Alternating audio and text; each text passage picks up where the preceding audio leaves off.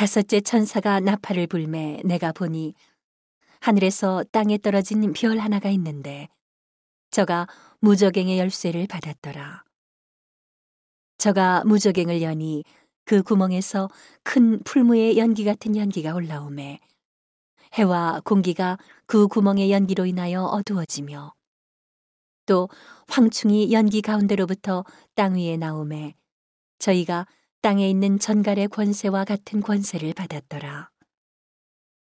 저희에게 이르시되 땅에 풀이나 푸른 것이나 각종 수목은 해하지 말고 오직 이마에 하나님의 인 맞지 아니한 사람들만 해하라 하시더라.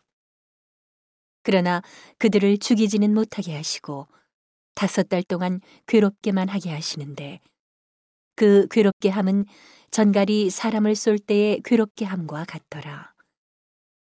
그날에는 사람들이 죽기를 구하여도 얻지 못하고 죽고 싶으나 죽음이 저희를 피하리로다.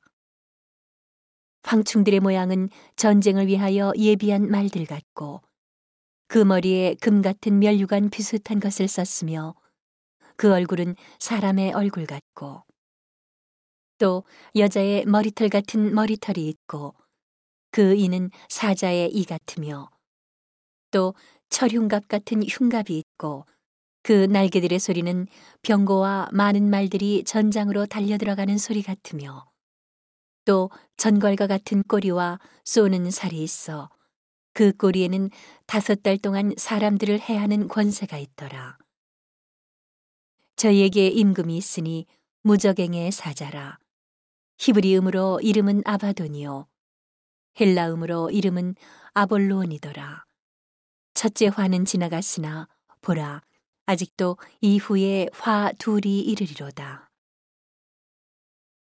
여섯째 천사가 나팔을 불매 내가 들으니 하나님 앞 금단 네 뿔에서 한 음성이 나서 나팔 가진 여섯째 천사에게 말하기를 큰 강 유브라데에 결박한 네 천사를 놓아주라 하매 네 천사가 놓였으니 그들은 그년 월일 시에 이르러 사람 3분의 1을 죽이기로 예비한 자들이더라.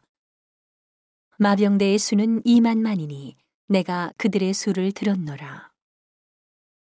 이같이 이상한 가운데 그 말들과 그 탄자들을 보니 불빛과 자줏빛과 유황빛 흉갑이 있고 또 말들의 머리는 사자 머리 같고 그 입에서는 불과 연기와 유황이 나오더라.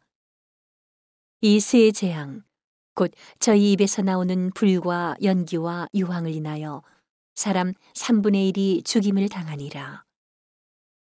이 말들의 힘은 그 입과 그 꼬리에 있으니 그 꼬리는 뱀 같고 또 꼬리에 머리가 있어 이것으로 해하더라.